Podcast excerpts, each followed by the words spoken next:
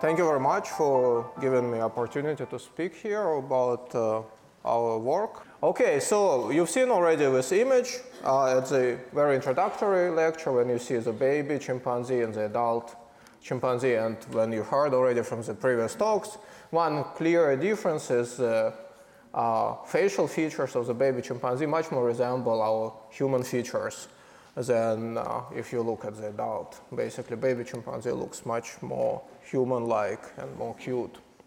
And it's also, of course, reflected in the uh, brain features and the cranial, no, in the cranial features, sorry, not in the brain features, when you basically can say what the skull of the human, adult human, resembles the skull of the baby chimpanzee when the adult chimpanzee is completely different. Uh, but what is interesting for us, not really how it is in terms of the skull, but the content of the skull in terms of brain. We're interested, are human brains childlike? Or in the other words, if we say, if we look at the human brain of adult human, is it in any way similar to the brain of the baby chimpanzee? But how can we, basically, how can we address this issue? Can we look into the brain and see if any of the features of the brain of the, our adult human brain resemble baby chimpanzee brain? Yes, we can. In fact, uh, molecular biology gives us many tools to look inside the brain.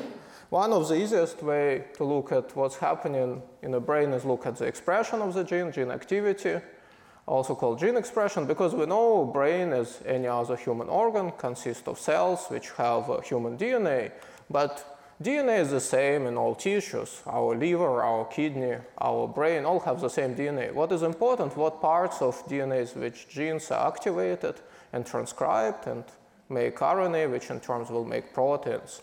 So basically, we can look at the activity of the genes in particular brain regions, in particular cells, in particular um, stages of development, and see if the human brain expression somehow special or similar to expression of the baby chimps.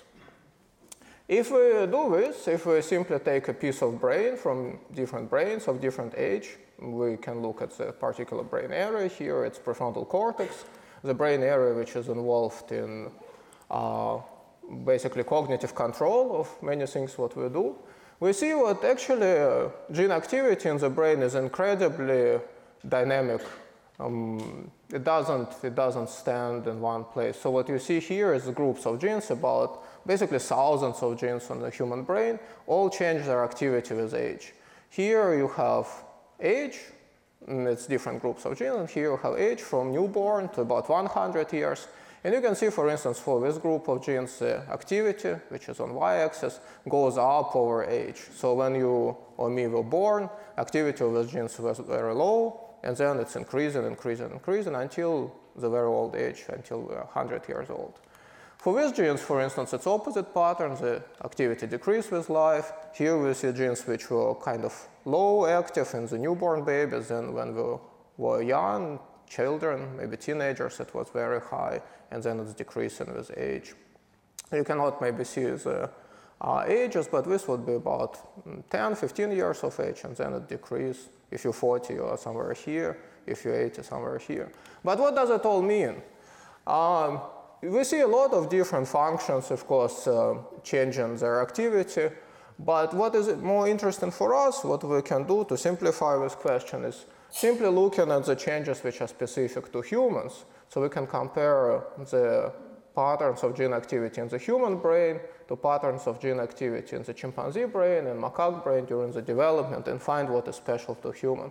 You can say, why do we need to look at the macaques? Because basically we said we only need to find out if the adult human brain is similar to the baby chimpanzee brain. But imagine a situation when we see what human is, adult human is indeed similar to baby chimpanzee brain, but also adult macaque, for some reason, is also similar to the baby chimpanzee. Then it would mean what human and macaque brain actually shows the same type of uh, neoteny. It would be much more hard, much harder to interpret than if we see this feature specific to human and macaque doesn't show any such trait. So we really want to focus on this very short evolutionary lineage of about maybe six to eight million years when humans our ancestors separated from the common ancestors, the humans and chimpanzees. And of course, because it's uh, such a short evolutionary time, we can expect that there will be very few molecular changes, developmental changes. So it would be easier for us to study them. So how this kind of study is done is very simple. Uh, we collect tissue from brains, from prefrontal cortex, cerebellum from uh, humans, chimpanzees, and macaques for different age. And we can measure gene expression using molecular biology methods. And then we can see how many genes are there uh, show with human-specific or chimpanzee-specific or macaque-specific patterns. And what we see, what actually in prefrontal cortex, but not in cerebellum, which is involved more in motor coordination, there's really large number of this kind of human-specific developmental changes. Around 700 genes show this kind of pattern. In cerebellum, it's less. And in chimpanzee, you basically find very few, which is reasonable because in six to eight million years, you hardly expect any kind of developmental change. But in human, you do find it. So basically now we can see what kind of genes are affected and what do these genes do. Uh, we can take all these 700 genes and cluster them in different clusters using just similarity of gene expression. It's not very important, it's just some kind of methodological method, a methodological way to deal with all this data. And then what we get is this kind of gene groups, all sharing similar expression patterns. For instance, this is human developmental curve. You can see genes follow this kind of trajectory, and chimpanzee and macaques here in blue and green show completely different developmental trajectories. So you can see this is a clear human-specific patterns. And then we can ask what kind of functions they do. It's a big table. Again, you don't need to read it. Most important what here immediately already for the very first group, for this group of genes, we see the functions related to the uh, long-term potentiation, signal transduction, cell communication, calcium signaling. Basically, all these functions relate to how neurons in our brains communicate with each other. So our brains is basically consist of trillions of this kind of brain cells, neurons. But what is important is not really the neurons themselves, but how they connect, how they communicate with each other. You can imagine brain is some kind of, well, governmental building, and every neuron is uh, maybe as an employee, as some kind of clerk sitting in the office. But if they cannot communicate with each other, if they cannot call or email or send messages or simply fax a document to each other, you know, nothing will happen. You, you, they, you give them documents, it has to go from one office to another. And similar things happen in our brain. So our neurons in our brain, they all have to communicate through the uh, little things here, the synapses, which are sitting like some little leaves on the branches. And this is the way how we can use our brain and how thoughts and memories and other things are formed. That's what at least people currently think. And if you look at this pattern, it doesn't really look as a neotenic pattern because you have very different curve in the human brain. This is human expression. This is age. Uh, each dot represents an individual, which we measured gene activity. And this is uh, sum of uh, about 200 genes, which we call the module 1 genes because they all have the same gene expression pattern. And this is the expression patterns of chimpanzee in blue and macaque. Seems completely different. So can we really call it neotenic? But if we measure the macaque samples from newborns and from the fetal stages, then we see what actually before birth, the macaque activity of genes resembles the activity of genes which happened in the baby human brain after birth during the first five years of life. So this is fetal samples, this is already after, after birth. So actually you can see the macaque curve and human curve are very similar. They just shifted in terms of time. And probably chimpanzee curve is also very similar, but we of course cannot get any fetal chimpanzee samples for our study. So if we're talking about the change of timing, it basically what we call neoteny. Neoteny is uh, uh, some features of the juvenile, juvenile chimpanzees and macaque present in adult humans. But is it really true? Can we really call it uh, neotenic?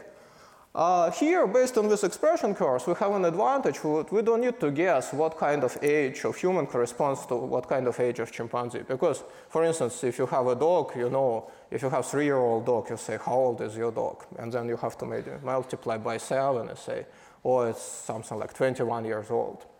But here you can simply look at the expression curves of the chimpanzee and human, align them, and then based on gene expression, you can know what kind of age of human corresponds to what kind of what, what age in chimpanzee based on expression of genes. And if we take all genes, which is signified by this blue curve, and this is chimpanzee age in years after conception, and this is birth time, chimpanzee, human, macaque, and this is human age in years. And you can see if you look at the all genes, when chimpanzee is born, so we can look at the blue curve and see the human age would be about one and a half years. But for the red curve, which is module 1 genes, which genes which controls the synaptic connections, the connections between neurons, you can see it would be much higher age. It would be somewhere here around five years of age. And then we can go through this curve and see one-year-old chimpanzee for all genes, it corresponds to two-year-old human, but for module 1 genes, it's already 10 years old. And uh, for the chimpanzee age uh, 2, for all genes, it corresponds to three and a half, uh, but for the module one, it's already 15 years, uh, and so on. And you can see basically then, um, even if you're 80 years old, for the module one, it's uh, for all genes, it's just 30 year old human, and for the uh, chimpanzee age 20. So in reality, all genes just represent the shift between the human development and chimpanzee development because we know the sexual maturation is uh, slow um, later happening. So basically around this age, in chimpanzee you have sexual maturity around 10. Uh, in uh, human it's around 16. So basically it fits to what we expect. But module 1 is much shifted. So it shifted towards, seems like old age, but what it means, what actually in the 80-year-old expression, it just corresponds to 30-year-old human or 20-year-old chimpanzee. So it is basically neotenic case when you um, 80 year old, you have an expression corresponding to, for this particular genes, it's just a 30 years old human. Uh, so what I said is uh, related to gene expression, but what I said was gene expression is supposed to control the synaptic connections. And uh, we can look directly at synaptic connections using the uh, electron microscopy. So this is what we see. If we look at the electron microscope, this is the scheme of how synaptic connections look. And basically you see this kind of dark patches which corresponds to the membrane. And we can see if this kind of uh, human-specific shift, the delay, the neotenic delay also can be seen in the level of synaptic connections, so directly on the level of the phenotype of the brain. Uh, it's done very simply. One does this electron microscopy picture and just counts how many membranes are there. And this uh, work was done before in human and macaques, so people knew what there's difference between humans and macaques. In humans and macaques, uh, when we are born, there are very few mature synaptic connections. But in humans, the peak of synaptic density is achieved much later, around 5 to 10 years of age. And in macaques, it's within the few half a year of life. So you can see humans have much longer window to form the connections in the brain compared to the macaques. In macaques, already after half a year, the brain is basically fixed, all the connections are made, and synaptic pruning starts to take place. Uh, we repeated this experiment in our lab. Basically, we got very similar curve for macaques, a little bit more ugly curve for human, but uh, still different from macaque curve. But nobody looked at the chimpanzee, so according to our hypothesis, this process should be specific to human, and chimpanzee should look very much like macaques. And indeed, this is the case. So when we add the chimpanzee samples, we see chimpanzee curve, although based on few individuals, it looks like uh, macaque curve is a green curve and very different from the human curve. So this uh, neotenic process is not only seen on the gene expression level, but it also affects how the synapses are formed in the brain. So we can summarize it in this kind of uh, picture, basically say this is the uh, synaptic gene expression, where we see this neotenic shift. And when I was saying 8-year-old humans correspond to 20-year-old chimpanzee, you can see it just simply because uh, you can project it here. And uh, it means what uh, when we're old in our brain activity is still young for this process. And this is not only gene expression, and also in synapses, or, or also we only measured in the young individuals. We don't have any old individuals here.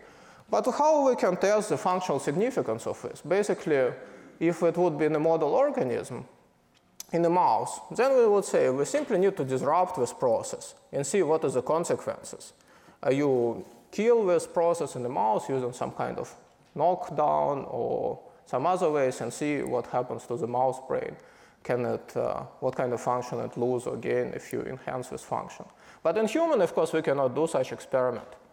But in humans, we have uh, loss of functions happen naturally. We call it diseases. So we can look at disease which cause loss of function uh, for human cognitive ability, especially for uh, maybe social abilities, and see if it leads to disruption of synaptic neoteny. And there is such disease, it's autism. So if we talk about autism, then one of the effects of autism is really disruption of social cognition. So social cognition fails to develop in autistic patients. And our hypothesis is what in autism this kind of neotenic shift in synaptogenesis will be disrupted. And this is data what I showed you before, and this is what you see if you add, basically repeat the experiment, but also add human autism cases. And you can see indeed the autistic curve here in black is dramatically different from the healthy human developmental curve. It basically falls back into this ancestral pattern of development, and the same you see for synaptic connections, although you cannot measure it the early ages because you can only diagnose it from two years of age. But basically, you can see what dramatic disruption of the, this neotenic pattern. And this is all I have. So for the summary take-home messages, there is no whole brain neoteny.